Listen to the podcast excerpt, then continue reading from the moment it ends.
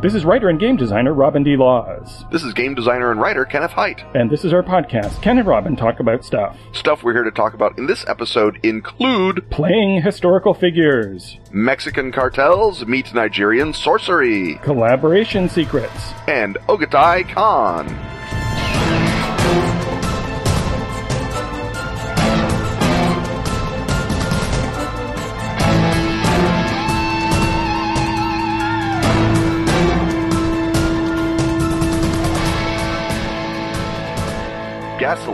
Hang gliders, marshmallows, spandex. That's the worst shopping list I've ever heard. I think you mean the best. Oh, you're talking about Mad Scientist University. I had a feeling we should be talking about Atlas Games at this point in the show. Mad Scientist University is a card game that's exactly like going back to school. Right, because there's an insane assignment and each player has to make it happen using a different unstable element like trying to find a willing sacrifice before the next full moon using a hang glider. Or write your name on the moon with beef jerky. Or find Atlantis with tongs. Beef jerky might be better for that. Probably. Uh, once everyone's mad plans have been hatched and their details described, the group's TA picks the best one. The TA can use whatever arbitrary criteria they choose. Without fear of being fired, it's just like tenure. That evil genius in training who's chosen wins the round.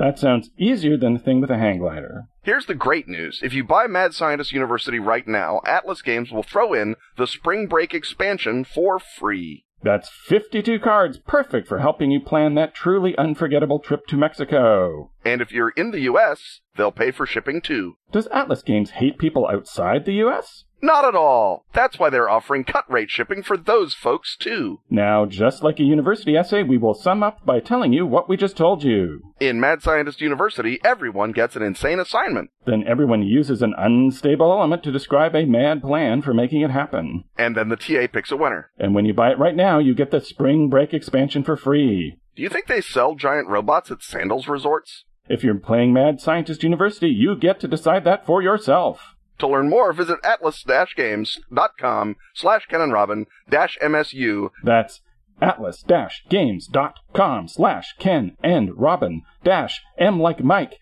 S like sugar, U like union. Or follow the link in the show notes. Yeah, that's the way to do it.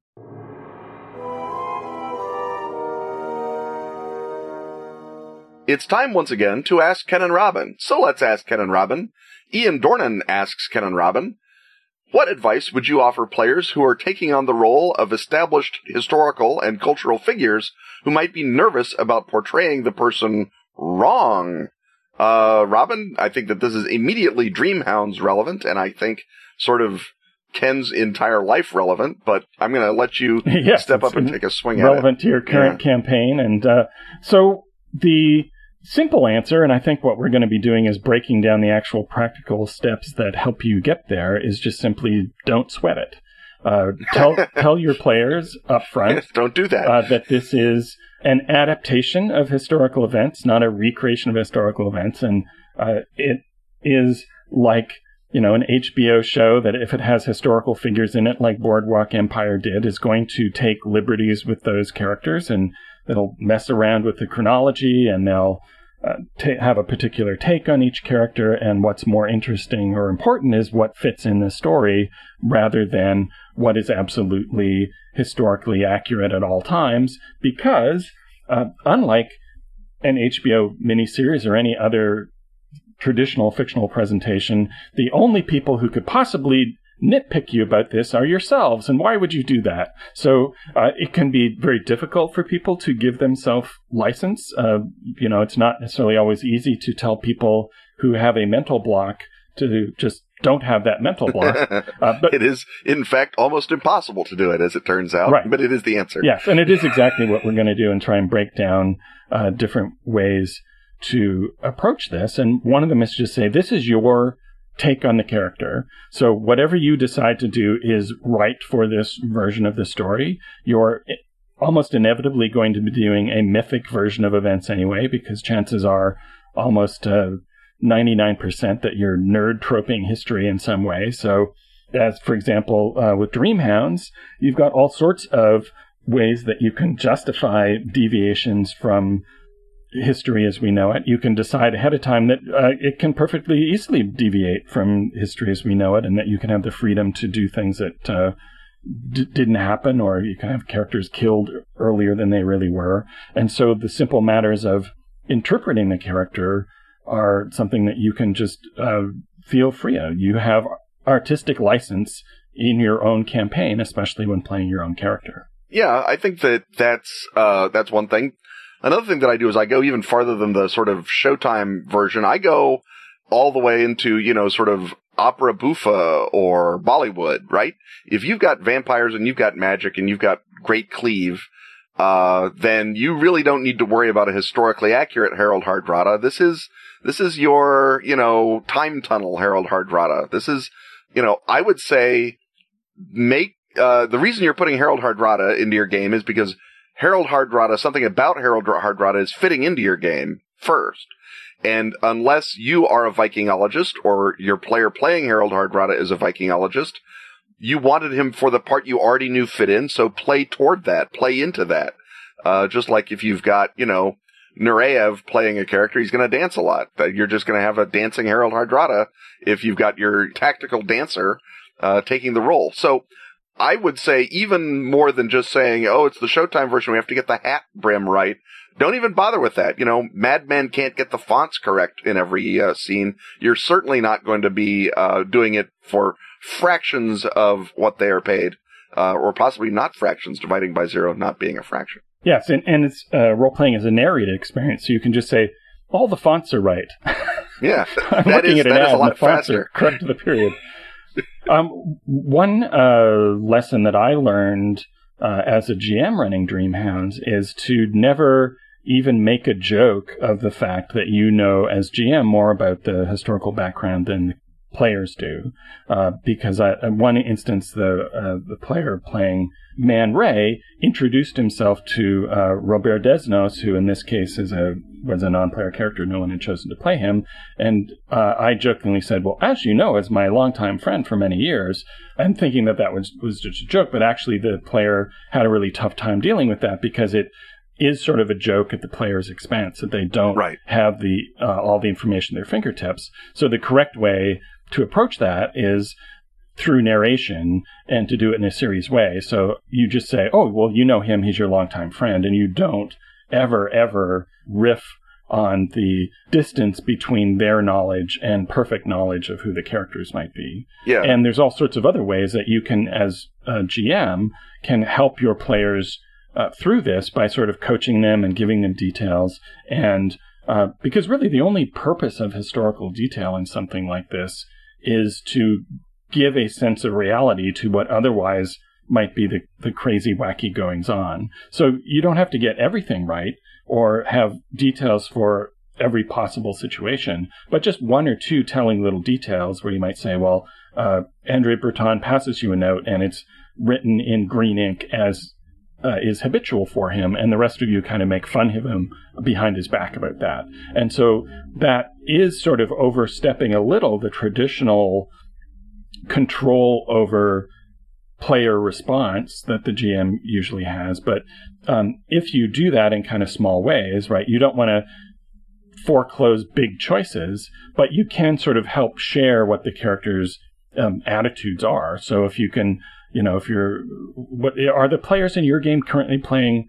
historical figures, or are they all fictional characters amid uh, a background of historical figures? They are right now all fictional characters, uh, sort of spliced into the background, in some cases more or less finely than others. And of course, once they start, you know, casting proxy rituals and, you know, impersonating various famous characters, they run into those problems more, or those opportunities more and more.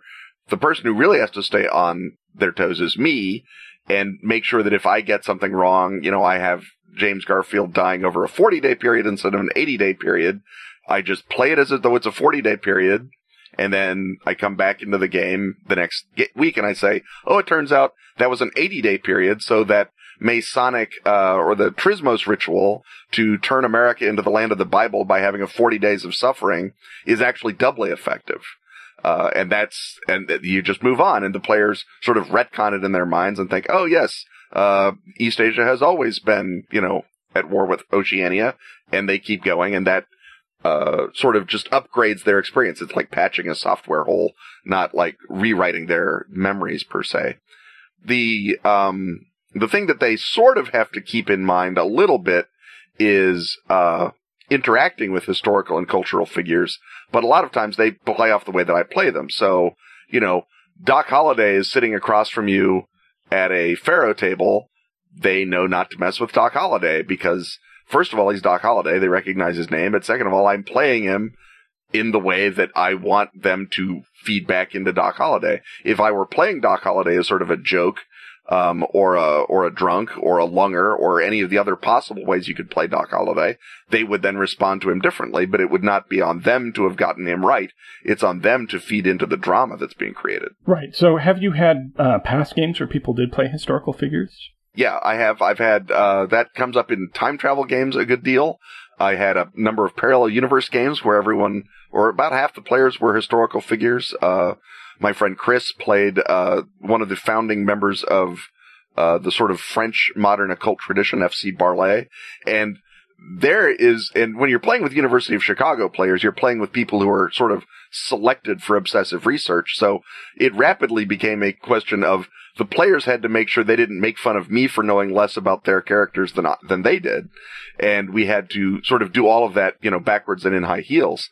But it's the same basic windup. Uh, my friend Mike has played uh, Richard Francis Burton um, uh, a couple of times. It's it's just one of those things where you find a character, and the reason that you again selected him is because you can sink into his skin a little bit. You have a sense of what kind of fun that character would be to play. You play to that fun, and then the more you read, the more that informs you about the fun you're already having and tells you more and different kinds of fun. So you you you know you may say I want to play um, uh, uh, Queen Elizabeth because she's a desperate badass politician, and then you it turns out you learn that she's a dancer and she has a great dirty sense of humor, and that lets you add another dimension, sort of like when we learned Sulu also as a botanist or also as a fencer. Right, and so that that points to another answer is that if you are a player who is concerned about getting it wrong, uh, doing the research will help uh, fix that because you will then be able to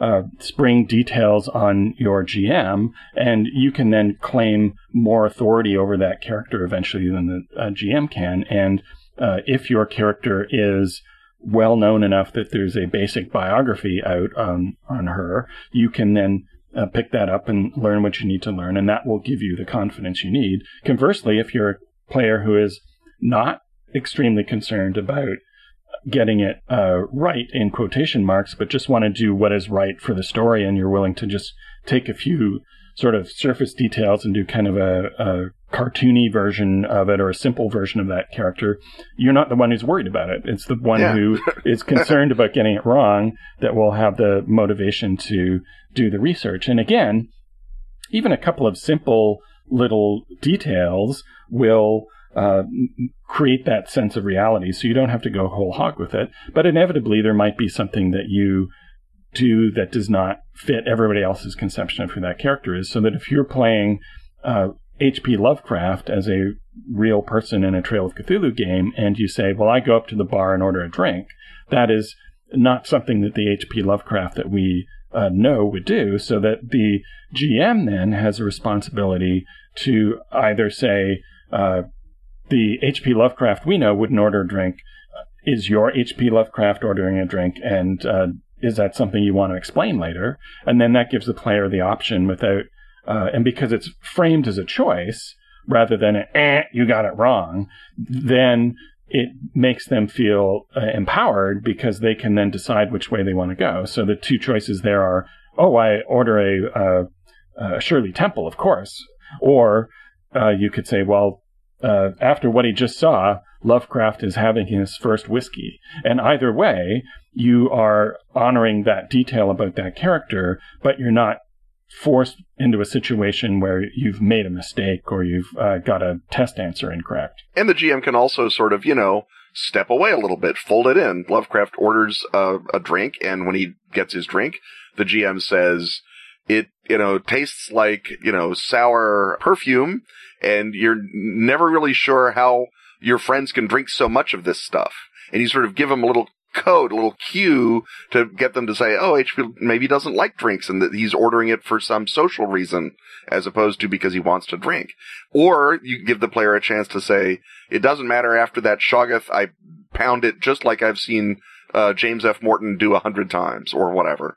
And I think that that role playing opportunity, sure, now canonically your Lovecraft is someone who has ordered a drink once or twice, but that's not the crucial thing about Lovecraft unless you're playing in a game that is literally centered around his alcohol use, which I think is unlikely. Right, but you might choose to make it a thing, right? You, your Lovecraft yeah. might uh, become an alcoholic, uh, differentiating him quite markedly from the Lovecraft from we know ours. in history. But but since he's actually fighting vampires or shoggoths or something instead of sitting at home uh, writing letters to his aunts, uh, he probably is already pretty differentiated in some ways. Exactly so.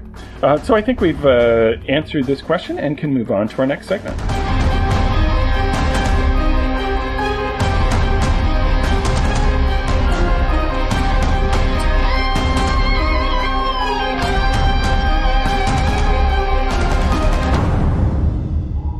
This episode is also brought to you by HoboCon. HoboCon is an independent gaming con. Held in Dublin this June bank holiday. Not any holiday. But a bank holiday. Not any bank holiday. But the June bank holiday. For non locals who might be in the neighborhood, that's May 30th to June 1st. At the Teachers Club at 36 Parnell Square West. Does the venue have its own exceptionally reasonably priced bar? Is this an Irish gaming convention? It was a rhetorical question. So was mine. So pack up your polyhedrals and a shiny new bindle. And meander your way to HoboCon. For a fine and spiritual time amid your fellow hobo gamers. That's HoboCon, May 30th to June 1st at the Teachers Club in Dublin.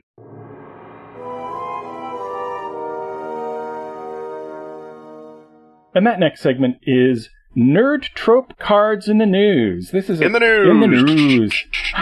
um, those of you who have listened to some of our live episodes know the nerd trope cards, in which uh, one genre element is compared uh, randomly to one other slightly less genre element, and then can uh, conflates and combobulates them into a coherent uh, bit of uh, exposition for your future game.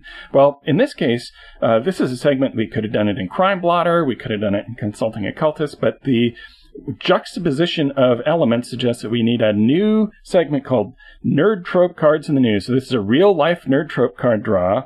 Uh, and this is from a, a, Texas Monthly article by John Nova Lomax. And the headline is a Nigerian juju practitioner has been sentenced to actually quite a long sentence in prison for being the magical advisor to a pair of Texas based drug traffickers who are affiliated with a Mexican uh, Gulf cartel. Um, so his name is uh, Christopher Omiji, and uh, he was tutoring them in the way of West African magic and giving them all sorts of different instructions, including they had to scarify themselves and pour uh, powders into the, the wounds in order to create a magical barrier against uh, law enforcement, which uh, I, I, don't think arguably that didn't work. Yeah, no, I, that is the problem with this law stay away candle is that it uh, works about as well as something uh, called a law stay away candle probably does. Um, and also, I think that if we've learned one thing about uh, the feds, it is that they have powerful mojo of their own somehow. Uh, because witch doctoring is not a uh, not a long term practice.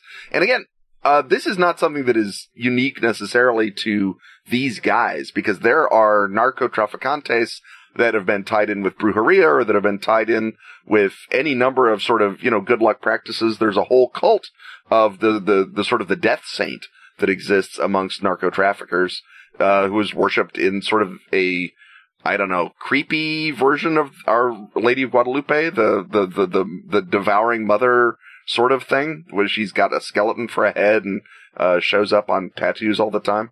It's, so there's, there's sort of a, it's not like there's just one witch doctor and everyone else involved in the Gulf of Mexico drug trade is straight up and down the line, you know, Presbyterian. There's a lot of other stuff going on in this area, and this is just one guy who gets charged under what looks like the consigliere law, uh, because witch doctors seldom stick to saying which magical powder you should rub in yourself. They also often have helpful advice about what day you should fly or how to, you know, avoid the cops in a less occult fashion. Right. You know, Merlin wasn't only just telling King Arthur to stay away from, you know, two-headed giants. He was also giving him roundtable advice. Same thing. Right. And that's a big question in this case because, uh, of course, the defendant is objecting to the term uh, witch doctor, which is a Western pejorative term, and the feds uh, used it quite a lot in the prosecution. And so the uh, the argument that his the defense lawyer is making is that his involvement in the actual drug trafficking was quite slight, and that the uh, sentence is way out of line because unless you believe that the magic had uh, actual efficacious benefits and uh, help them traffic drugs, which by the fact that they got d- busted, I think we can. Well, I mean, they got a they they trafficked they got like a hundred million dollars worth of stuff before they got busted. So it's a question of you know the magic worked until it didn't. Right. So are the feds arguing that the magic was effective, or or, or I, I, don't know. I think they're. I think what they're arguing is that he's a consigliere who had a nice line in magical patter, and the defense is trying very cleverly to sort of flip the script and saying you're trying him for being a witch doctor because you keep saying witch doctor. That's stupid. Give our guy a lighter sentence, even though the feds are actually not trying him for that. But since they used the witch doctor to get the the, the big dramatic conviction, they are now sort of stuck on that, at least rhetorically, although one suspects not legally. Right. And they, uh, his, uh, patrons, whose names were David, uh, Boss Bazan and Cesar Barrera, uh, sent him to Nigeria on numerous occasions in order to uh, stock up on his uh, supply of uh, magical accoutrements and mana and reconnect and recharges batteries as a uh, magician. And mm-hmm. uh, while there, he engaged in uh, some investments uh, and also some philanthropic activities. And I suppose if they want to prove that his hotels in Nigeria or his proposed hotels in Nigeria were a laundering effort, that would be uh, make something more sense. Now, as you suggest, though, this is not the most notorious case of black sorcery and drug trafficking, that would be the case of Adolfo Constanzo of the um, of Matamoros, who was uh, sort of a combination trafficker and cult leader, and engaged in actual uh, human sacrifice and killed about twelve people in order to uh, gather what he thought was the magic that would protect him. So, on uh, the scale of uh, evil uh, narco trafficantes, this particular gentleman doesn't quite register. No, I mean, and again, a lot of times, you know, your consiglieres, whether they are this guy, you know, Omiji or or whether they're the lovely and talented uh, Murray the Hump Humphreys, the uh, Welsh uh, you know, sort of traffic analyst for Capone, they generally don't get themselves involved in the really disgusting stuff because they're smart enough to know that that's the really heavy capital sentence. Uh, that's why they're consigliere.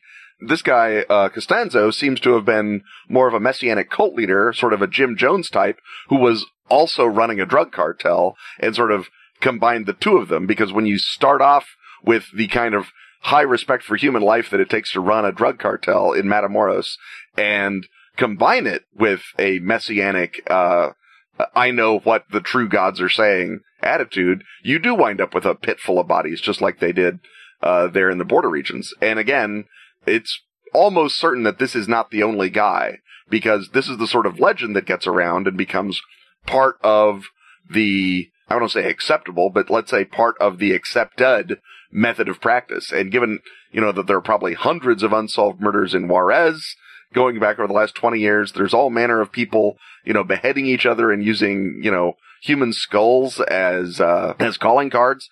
It would not stun or amaze me that there is yet another, um, uh, Brujeria, uh, cult killer who is, um, you know, n- you know, obviously Brujeria is not about mass murder. Brujeria is about everything else witchcraft is about, mostly putting a on someone else's crops and keeping your crops okay.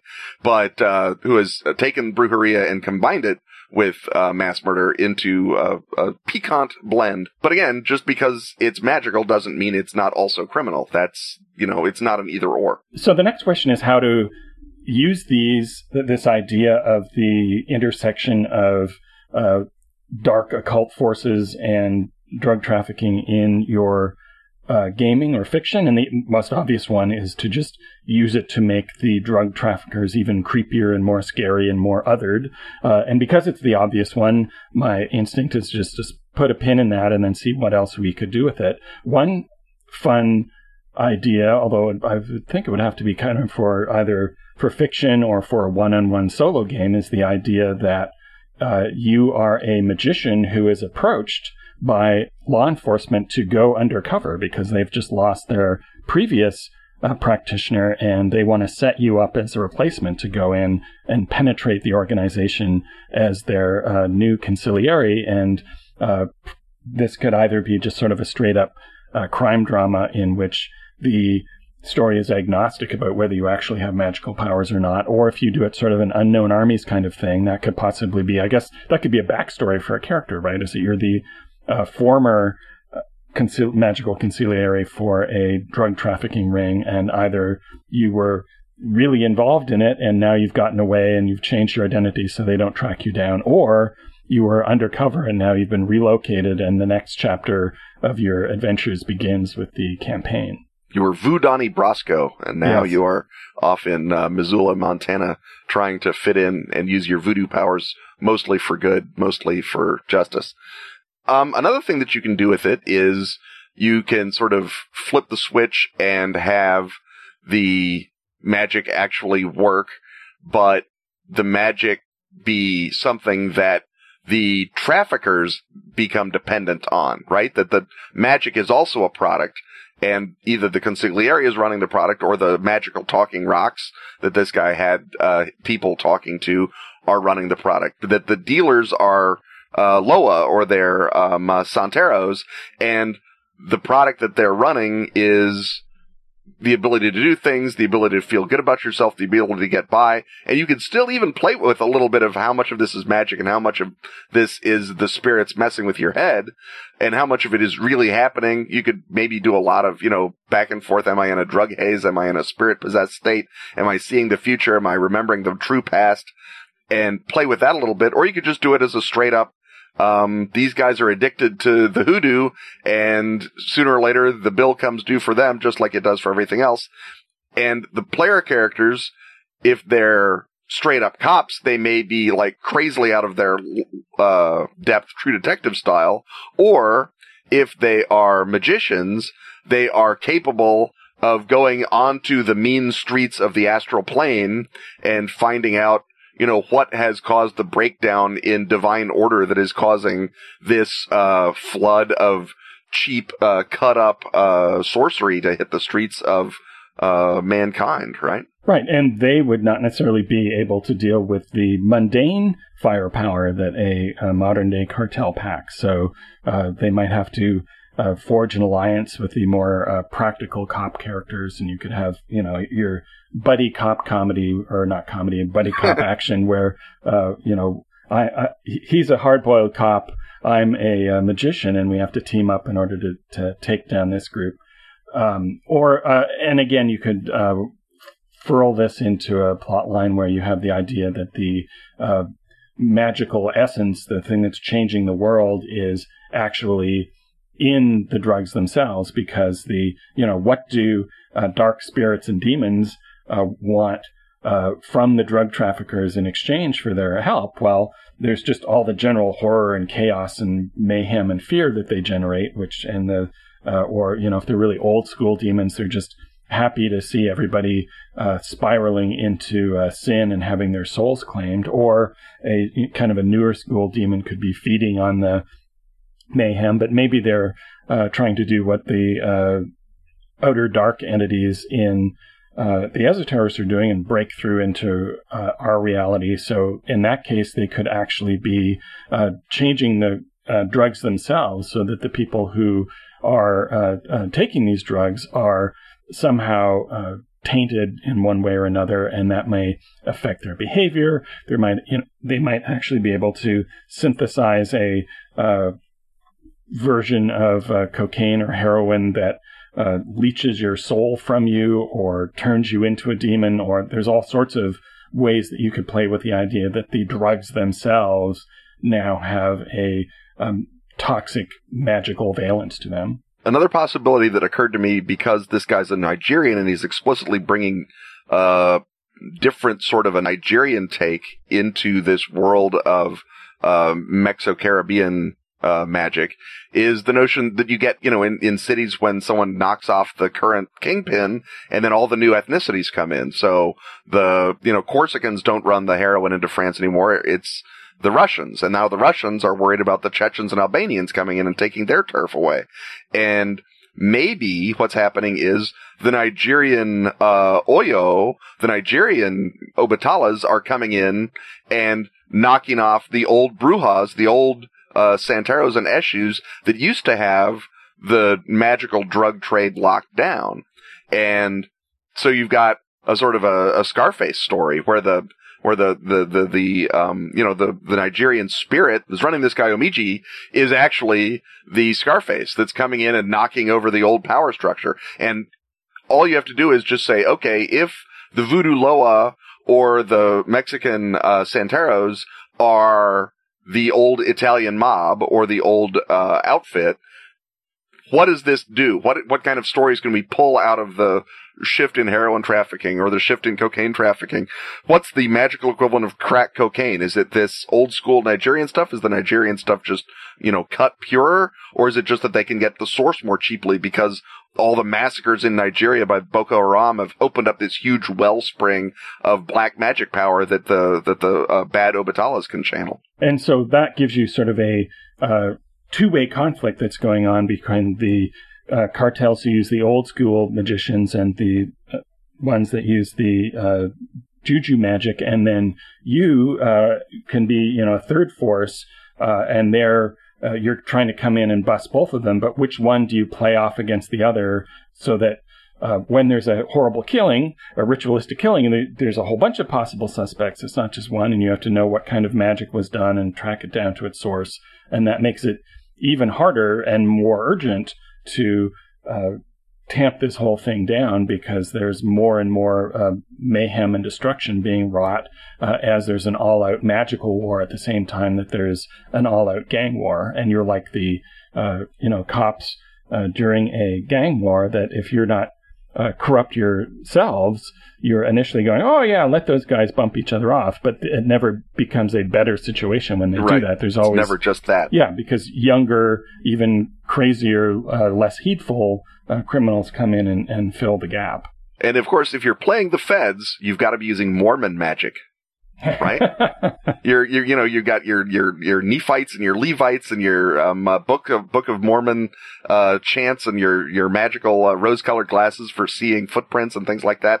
I mean, this, this, uh, this could go all the way, this could go all the way to the top. Right, because, uh, J. Edgar was notoriously partial to, uh, good, decent Mormon folk. Because they were incorruptible. They didn't drink and they didn't uh, smoke and they didn't fool around. Uh, and so that sort of uh, might indicate why the uh, feds in this case uh, made the mistake. you know, somebody got, went off the reservation and made the mistake of making a big emphasis of the fact that they're charging a, a so-called witch doctor, and so they there's somebody back at headquarters going, "Don't blow the gaff, don't blow," and that may indicate that they might uh, be stuck having to uh, let certain people off because they are willing to let the public know what's going on, and you can't have that because that would blow everybody's minds uh, wide open. So part of your uh, in the Esoterrorists, of course, uh, part of your goal is not just to eliminate the occult threat, but to make sure that the public at large doesn't become any more open than it already is to the possibility that these things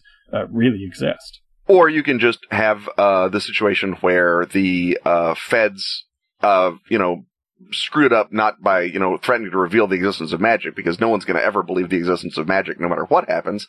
But where they've screwed up is that they have stepped on another federal uh, operation, right? It's like where the FBI arrests the CIA informant or the CIA, you know, smuggles the uh, FBI's most wanted drug dealer out of the country because he's also running guns to the good rebels uh, or the less evil rebels. And so you know, maybe this, um, the, the, the juju, uh, power in Nigeria is being needed to fight Boko Haram, right? That the, the, the guys who really hate them are fundamentalist Muslims. And so magic stones are really terrific for going up against medieval screwheads. And if the FBI steps on it, now the CIA has to come in and uh, get all tangled up. And so you have a situation where everyone has got that perfect magical deal where they've sworn to protect someone that they probably shouldn't have. Right, and the ATF might not know anything's going on, so they all just they do is just go in and count guns. yeah, and they foolishly uh, uh, open up forces that should not be tampered with. Uh, well, I think that we've well covered this real life nerd trope and can move on to our next segment.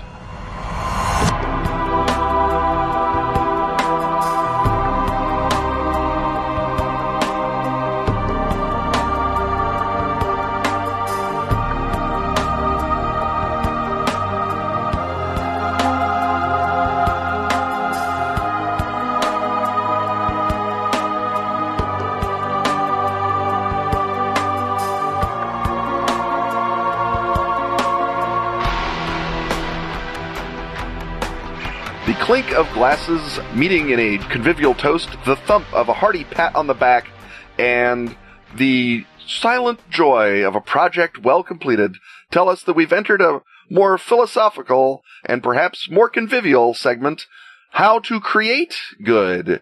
And in this section, as you can tell by the exciting idiosyncratic activities happening there in the opening montage, we're talking about collaboration, working together with another gifted creator. And Robin, obviously you and I have only the most tenuous of knowledge of how that feels. and by tenuous knowledge, I mean we live it every damn day. Yes. Uh, so uh, one of the things I thought we would do is give some pointers uh, for people who are coming up in gaming or uh, in any other sort of collaborative medium, and more and more creative avenues are becoming collaborative in our uh, new crazy era. And uh, I thought we would ex- share some of the tips and uh, tricks that we've used over the years in order to make sure that collaborations go well. I'm sure that uh, with your long career, that just as mine, you've had some very successful collaborations and some less successful collaborations. And over the years, you've learned uh, how to uh, find more of the good situations than the bad ones. And so the first uh, bit of advice that I would uh, give is to creatively know when to choose your battles. Is that uh, you want to collaborate with people who are good at what they do, and uh, that's a process that you.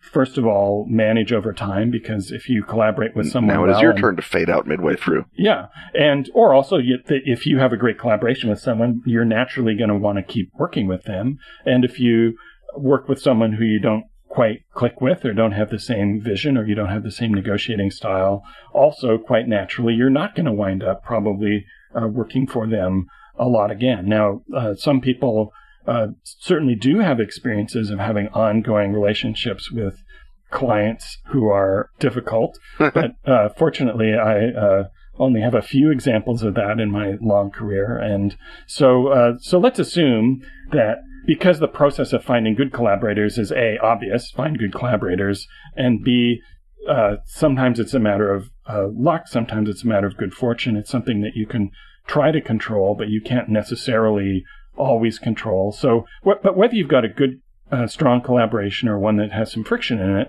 it still always pays off to know when to choose your battles. As a creative person, if you have a vision for the project that you're working on, it's probably a strong vision. And if someone were to come to you and ask about every little thing, uh, anything within your realm of expertise, you may well have an opinion on.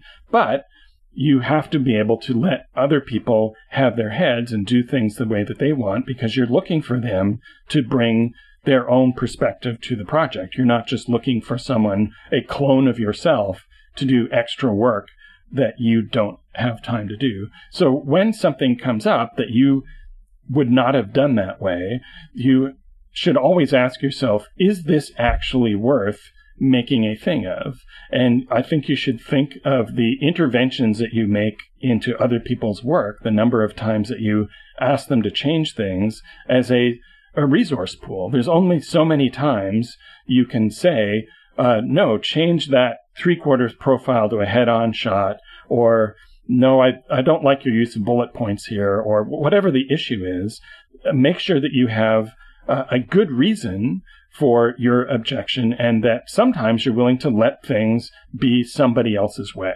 Yeah, I think so much of this is just subsumed into the very first part of it, which is pick someone who's really good and, you know, ideally better than you and, uh, you know, collaborate with them. And do what they want nine times out of 10 or seven times out of 10. Because if you wanted to think about everything and make every decision in the project, that would be a solo project or a project where you're, you know, at most subcontracting with someone who's like, well, I know he can do crossbows. I'm going to have him write the crossbow chapter, but you've really got the whole overall vision. But when you're talking about something like you or I going back and forth on, uh, uh, Shadows of Filmland or Gar and I, uh, building Dracula dossier, what really the thing is, is the whole reason that I want to work with Gar or with you is I know that you'll make a decision that is at least as good as the one I was going to come up with, and you're going to make it in your own register. So the part where, you know, it says, you know, don't do that is sort of the beginning part for me is you pick someone that you would never come back at. And every now and again, there may be something where they want to take it in one way and there isn't time or whatever.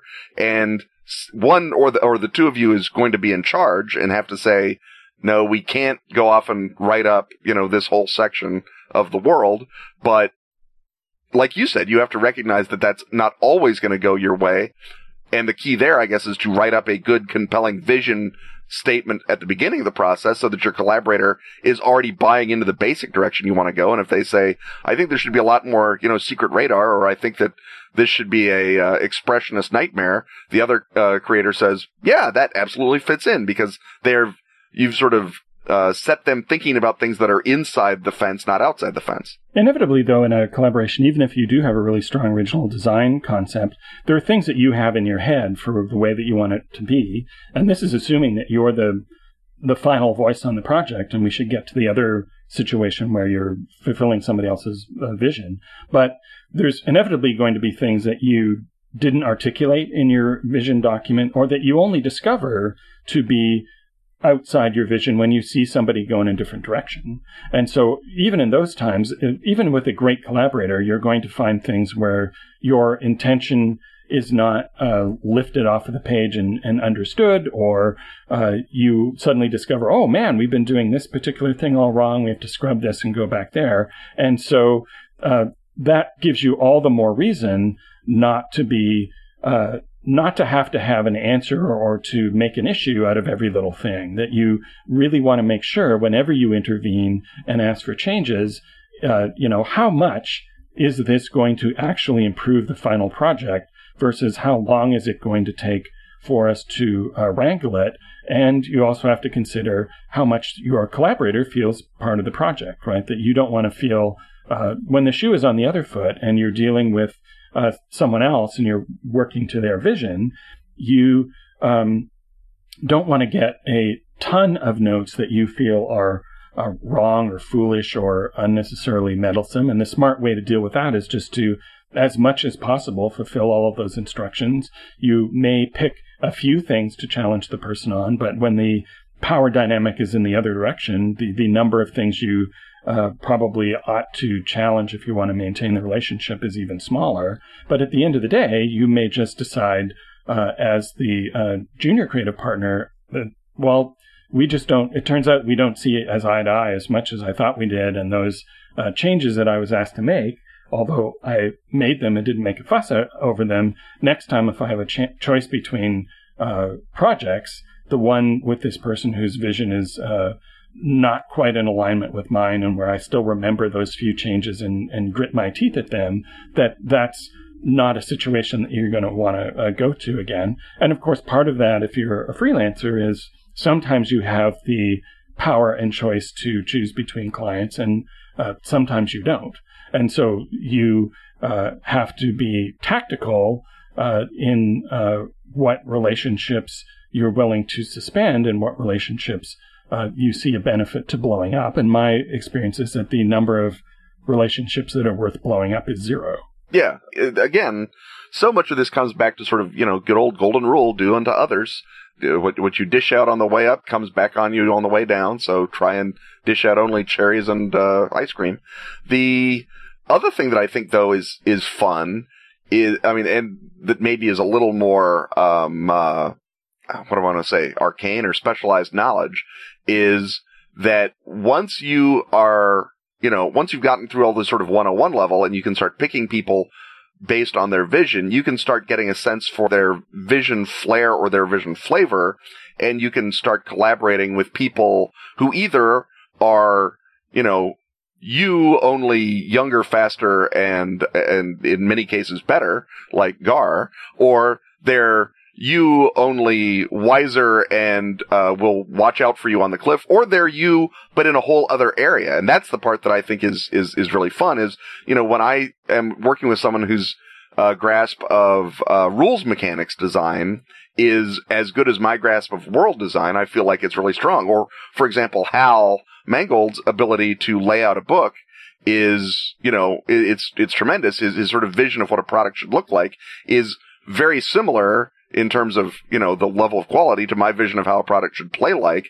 And I think that that gives you a, a really fruitful collaboration where rather than being really similar, you are working across sort of a gap and just knowing that the other person is parallel to you, but still across a gap and on a different, you know, cliff face. Right. And the other key is to just be very good at communicating with people and to be sort of a fun and friendly presence in uh, email or on Skype or whatever it is that uh, you uh, communicate with. And that can be challenging uh, because, uh, first of all, as a creative person, it's also important that you stick to your vision, that you have a really strong idea of what you want to do, and that you believe that you are right to have that vision in the face of all the criticism that you may face further on down the line from people who see what it is that you've done and wish that you'd done something else. Mm-hmm. And that if you uh, one of the uh, difficult collaborations I was involved with for a while, I kind of, uh, because the uh, client's vision was very, very different than mine, and I was trying to uh, understand and, and reproduce it, but still uh, have something that where there was a measurable impact of my having been involved with it.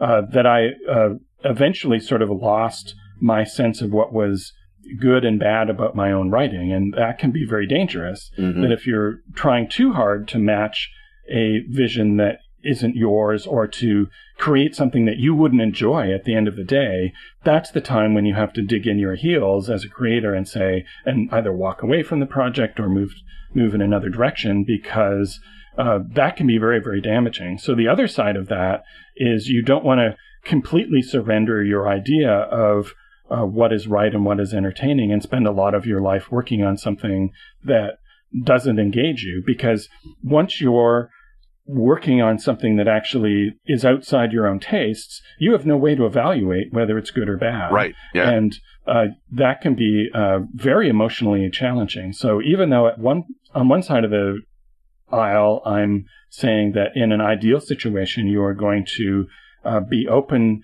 to what other people are doing and to want to fulfill the brief that you are given by your client and to understand that brief and give them what they want. There's also the danger that you are going to give in too much and lose your perspective of the value of your own work. And so, even in a positive collaboration, though, that sense of uh, sort of uh, stubborn foolishness that leads one into a creative career yeah. uh, because because it has many challenges uh, and isn't necessarily uh, lucrative or stable or any of those things. Uh, it's something you need to hold on to, but you also need to be able to channel. But if you're someone who can uh, either be friendly and congenial and open to other people's collaborations or role play that person when make, writing emails, you're going to do much better than if you think of a collaboration as a system of trench warfare where you're trying to preserve as much of as possible of the way that you want to do it and resist the uh, encroachments of other people on the project. Yeah, I, I think that that balance, I mean, because that's like you're talking about an internal balance in yourself. You've got to balance that. You've got to balance the workload and the uh, creative load of your other partner. Collaboration is it, it is about balance. And if you are the kind of person who you know you're not going to be able to cre- create balance in life, that you work best by toppling yourself forward and falling downhill into genius, you're not going to be a really good collaborator with someone because your process isn't accessible. No one can, you know, help fall and no one can be standing at the bottom of the hill waiting to catch you. At the, at best, they can be, you know, creating exciting rocks or trees for you to fall past maybe or, um, uh, or something like that. So I think if you look into your, yeah, this sounds sappy, but if you look into yourself, if you look into your process and you say, I do not produce in a way that is open to those collegial moments or those give and take moments or those back off or those um, uh, no seriously listen to me moments. Or you don't operate with a a, a pre-plan strong enough to constrain uh, strong creative visions or at least direct strong creative visions then the way you collaborate good is don't collaborate or collaborate as part of a very discrete part of a project that can be calved off and, and run on its own process. And you have to have a certain level of fatalism about if you're contributing to an existing property where you are not the creator of that property or you're not the uh, developer who's the gaming equivalent of the showrunner, that there are cool ideas that you might have about the world of darkness or Glorantha or uh, Shadowrun that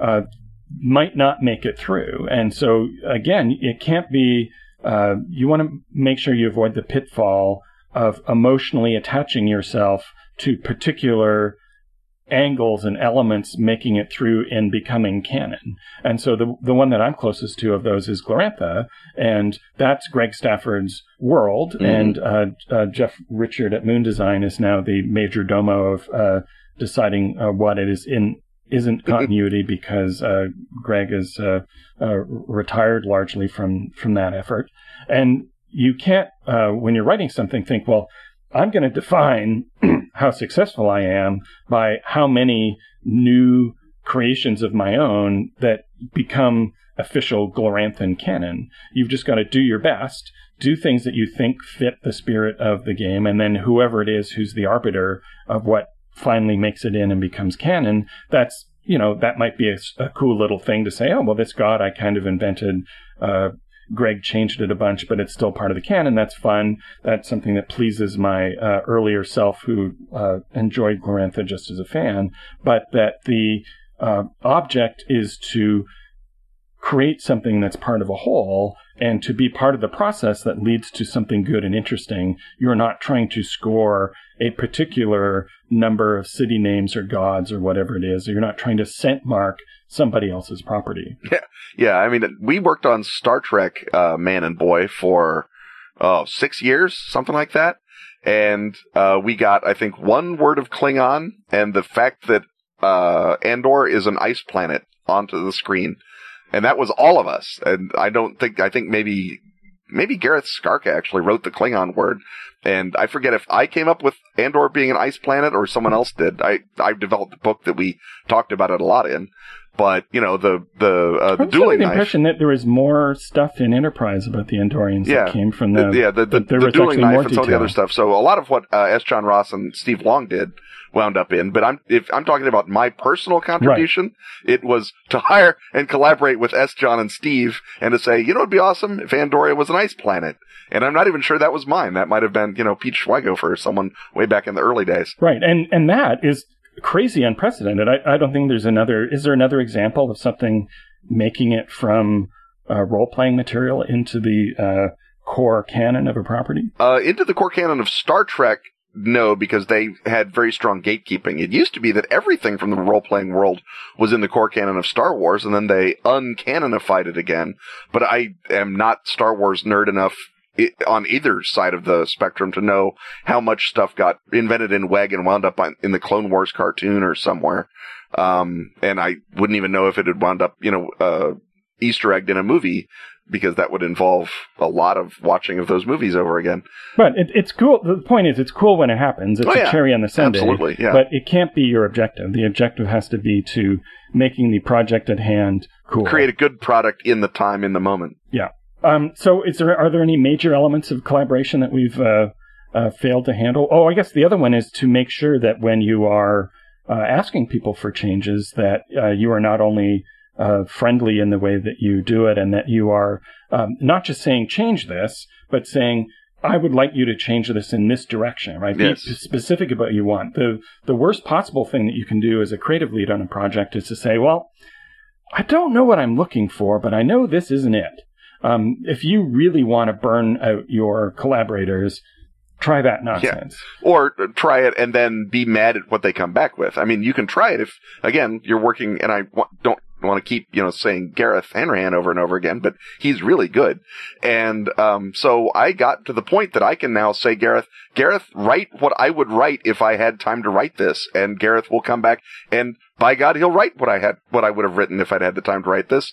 Often with one or two things I wouldn't even thought to research, but if I had, that's what I would have written. So it's kind of a, you know, that's a nice, uh, simpatico if you can get it, but I think that that's something that's organic. It's not something that you can create. I mean, I, I didn't have to put Gareth in a room containing nothing but copies of GURPS Cabal until he promised to come out and research vampires for me. We just sort of fell into this into this into this uh, relationship as we worked on Dracula. Right, but if you do have a note, make sure that note points the person in the direction of what it is that you'd Absolutely, like to do. yeah. Ideally, you want them to come up with an even better solution than you came up with, but if you're just saying, "Oh, I don't know about this," or if you're not clear about what the problem, you know, or just sort of clearly state the problem. Yeah. Say, well, you know, the problem here is that this adventure is going to be too long, and it's supposed to be four hours, and uh, so I need you to cut something out of it. Or the problem so- is it's about the orcs and that's Steve's section. You can't do orcs. Do something else. Right. So w- whatever it is, or you know, the uh, the suggestion here that the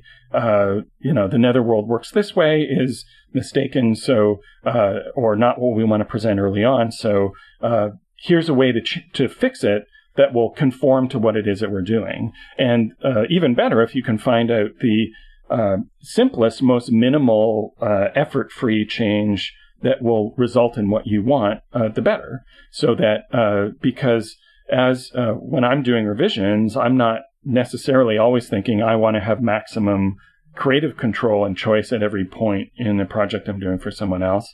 Often it's the simplest solution is best. And so if you give me a sentence that you would rather have uh, than the sentence I've got, I'm not precious about that. I'm going to cut and paste it and put it in there because A, I know you like it, and B, it gives me more time to move on to the other things that you're doing. And on the other side, as creative lead, um, that's what you want is you want to be able to turn to someone, have them fix it and go on. You don't want to keep relitigating something one way or the other because the whole reason you had a collaborator is to save time and produce the product faster, not necessarily just because you've had a lifelong dream of, of, you know, dancing backward in heels with uh, Jonathan Tweet or somebody, although that would be great. A lot of times it's it's a pragmatic question. The reason you're collaborating is to work in parallel, not uh, back and forth over each other's tracks. Right, and it can be really easy to get lost. And if you do have a big sort of philosophical difference, you can you have to also ha- when you're evaluating whether it's worth intervening in something or changing it, you need to ask yourself how much is this actually going to affect anyone playing the game? Mhm. Uh, and if you're getting really hung up on something that is actually some sort of crazy minor bugaboo, just let it go because uh, everybody has their own bugaboos that they're going to bring up, and the chances of the anyone, any single person in the audience being concerned about the thing that's driving you crazy, unless it's a really obvious problem that everybody uh, is going to concede needs fixing, is very minimal. So either fix it yourself in the development project uh, process, or ask your collaborator to fix it and move on, because uh, uh, what we're doing is always time sensitive because there has to be a relationship between the amount of time you spend on something and the uh, return uh, you get uh, that then allows you to go on and do the next thing. And speaking of going on and doing the next thing, Robin, why don't you collaborate with me in ushering our audience into the next hut?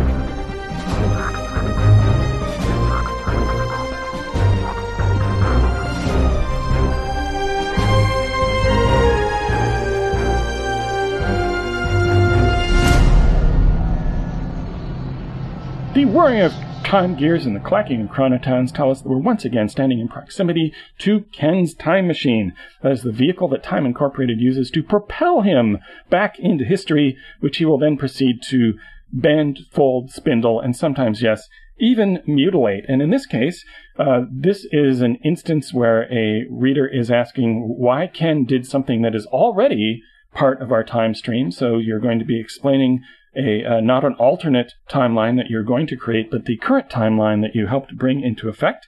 And Christoph Sapinski, who I still sorely miss as a local playtester, he's moved back to his locus mundi in Vancouver, asks uh, you to tell us about your successful time mission to 1241 to kill Ogedei Khan with booze. So Ogedei Khan is the third son and eventual successor of Genghis Khan. He became the uh, Khagan of the Mongol uh, Empire in 1227. And as Mongols go, he was uh, kind of a uh, charming, charismatic, even kind of a, a thoughtful uh, Mongol horde leader. So, Ken, uh, why is it that you decided you had to do something about the Ogedei Khan? Uh, the reason I had to do something about Ogedei Khan is because he was so good at letting really competent people do really competent things that his really competent generals were going to tear Europe up by the roots and burn it in a pyre of skulls.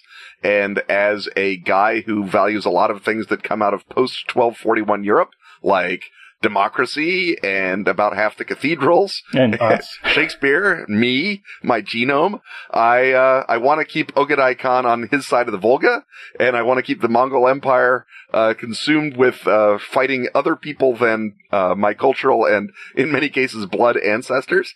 So I wanted to preserve Europe, and the way to do that was to cause Ogedei's death. This is because uh, when a Mongol Khan died, all of the big generals, instead of staying out in the field saying, nope, nope, still fighting for the Khan, don't mind us, just got a big old army that you can't control, are supposed to head back to Khan Central, in this case Karakorum, and get in on the big discussion, vote, session in which we decide who's going to be the next Khan, because the other way leads to civil war. Well, of course, this way also leads to civil war, but, you know, they tried, God bless them, they tried to think of a better way.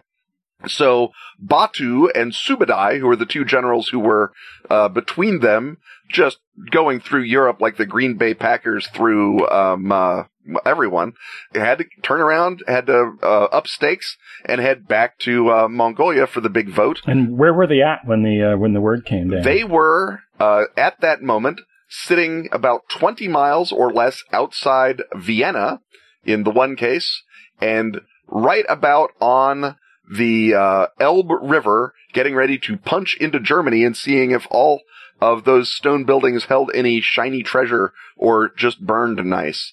Uh, they they had just destroyed the Polish uh, knights. The Poles were all gone. Poland was going to be a Mongol uh, was going to be a, a Mongol federate.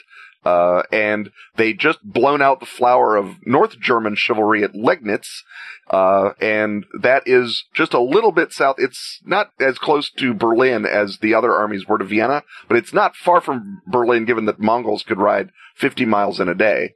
And Germany's, you know, it's, it's big for medieval Europe, but it's not Mongol big. So they were they were in the position to probably at least have gotten to the Rhine by the end of that campaigning year, and then to the Atlantic by the year after that. Uh, they would have maybe been stopped by the English Channel, just like they were stopped by the uh, Japanese uh, Tsushima Straits uh, on the other side of the uh, continent. But maybe not. I mean, maybe Shakespeare and Jane Austen are also uh, gone with the rest of European civilization. So, is there a particular reason why you know there are different points in his career where you could choose to go and uh, induce him to alcohol poisoning. Uh, why do you pick this moment in history to do it? Well, this moment in history is sort of the last moment before Europe goes under, right? They're, you know, sort of bobbing up for the third time at this point. Um, but the other thing is that the thing that the Mongols do in addition to build enormous pyramids of skulls and level cities is they create a gigantic trade network. They create a huge economic boom uh, after, of course, causing a huge population bust, just like the Black Death also created a huge economic boom, but in this case, combined with a really powerful trade federation. And so the diffusion of paper, gunpowder, the compass, uh, any number of other inventions, those being probably the three big ones, uh, but uh, probably hundreds of inventions from China into Europe, uh, kickstarts the High Middle Ages, the creation of this immense, um, uh, uh, sort of, uh, continent spanning Khanate does, uh, gangbusters business for Buddhism as it happens. There's a lot of other stuff that happens, uh, in, in terms of salutary effects for uh, a lot of other trading populations, the Armenians, uh, wind up making a real packet out of this. Uh, Venice and this, and the Italian city states, which of course means you get a renaissance, which of course means you get all manner of other great stuff. Um, uh, are because they're rich guys at one end of this giant Mongol trade route that they've just built. It's like being the guys who had the, uh, air, the airline licenses when, uh, Eisenhower was setting up all those airfields. It, it's, it's that kind of a, of a make or break moment. And similarly, I expect, uh, that this is another one of the reasons that China is one country instead of three or four is that the Mongols set themselves up to be in a position, although that was under Kublai, not under Ogedei, to re reunify China and once more uh, establish the notion that it's one country, not a bunch of countries. So basically, the the, uh, the Mongols had some good ideas, and you want to preserve those. Mm-hmm. So uh, they were religiously tolerant, which is very nice of them. Yes. Um, so uh, you are going to have to infiltrate the Kagan's court. Uh, so how do you uh, who do you pose as, and what uh, how do you need to, what do you need to do to successfully impersonate your way into uh, his Kaganite presence? Well, you um you get a lot of people who have dug up various pieces of evidence, uh, and I am not biological uh, historian or hereditologist or whatever they call it, genetic historian enough to know this one way or the other. But people will say Genghis Khan was redheaded and he had green eyes, and the such and such number of the Mongols look basically like Irishmen. And this may or may not be true. There was certainly a gigantic uh, red-headed, green-eyed, long-skulled population that lived right there in Central Asia about a thousand years before the Mongols. And the question is, how many of them died how utterly uh, between then and 1209 when Genghis united everybody into one big happy empire? Obviously, they're drawn as uh, Mongolian guys or Chinese guys, but that's because virtually all of the artists were Mongolian guys or Chinese guys. And if you look at the way the Europeans drew, you know, guys from uh, you know, Prester John or somebody, they drew them as Europeans. They drew Alexander the Great as a tall, skinny blonde, not a short, um, uh, dimply, uh, uh, honey blonde. So you're saying you already look kind of Mongolian. I might. And even if I don't, I can go in as a Western scholar because those guys were going along this giant open trade route and saying, Hey, have you heard the good news of Christ? And is there a compass around here I can borrow? Uh, and that's, that's another thing that was very much acceptable. Once your country had sort of, you know, knocked head on the ground or you were not from the guys they were fighting yet, they were happy to bring your ambassadors to Karakorum, quiz you about what's going on in the world, and uh, put you on the big list of to be conquered more nicely than the next guys if you uh, played your cards right. So there's plenty of ways to get into Karakorum. Getting into the actual Khanate, I think, requires things like knowledge of this awesome continent full of gold just across the ocean. Once you get, you know, all of Siberia taken over or all of Britain, I can, you know, help you out with some of that. So uh, you show up and you start proposing that you will uh, be their tour guides to conquer uh, Britain, basically. Yeah, or America, or whatever. Or America. Um, and so uh, you win entrance to the uh, to the inner court. How how trusting are they? How uh, how much are you going to have to uh, prove yourself to them before you get ushered into the royal presence? Well, Ogedei, like they said, is a is a pretty you know straightforward take him as they come guy. He has the sort of confidence that you get from, say, a George Clooney if George Clooney could have anyone in the world executed. It's that kind of uh, level of alpha dog attitude. He doesn't need to be a bigger man and, and, and prove it. Uh, there are a number of uh, very ambitious advisors around him. He has a Chinese advisor whose advice is please don't kill everyone in China. Um, he has a wife who, of course, wants her kid to inherit, not the guy that Ogedei wants to inherit, which is what causes the previously foreshadowed civil war upon his death.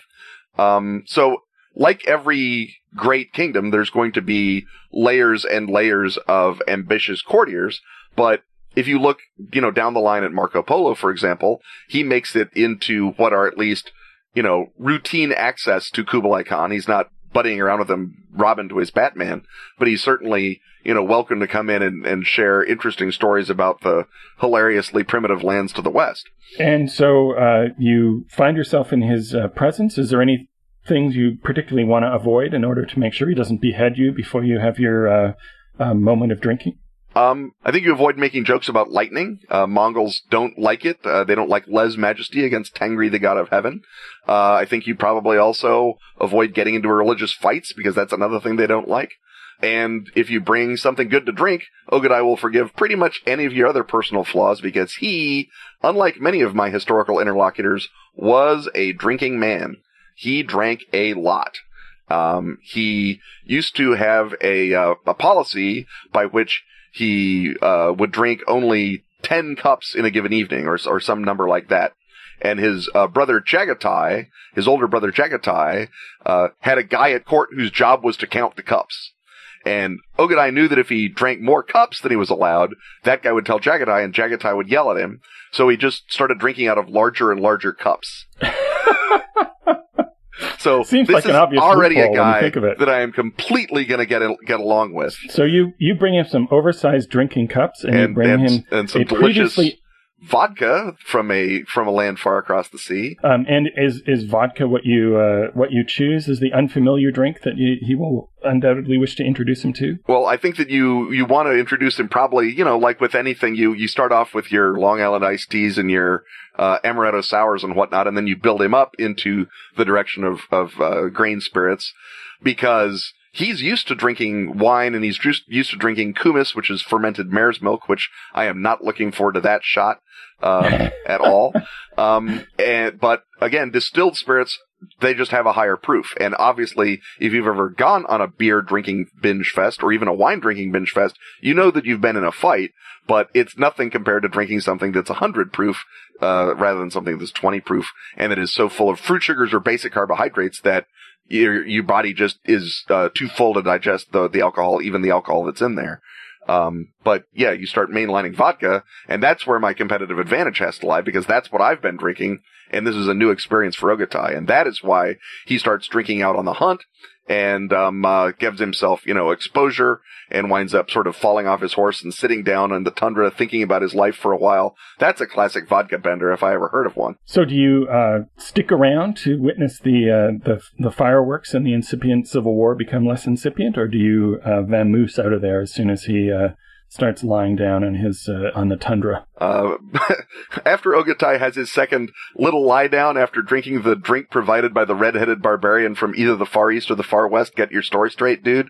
Um, uh, I'm pretty sure that uh, Yelü Chucai, who is the uh, Chinese advisor tasked with not letting him drink so much, and uh, Töregene, the favorite wife, who probably also has her issues if the uh, if the Kagan can't um, uh, can't conquer where he needs to be conquering.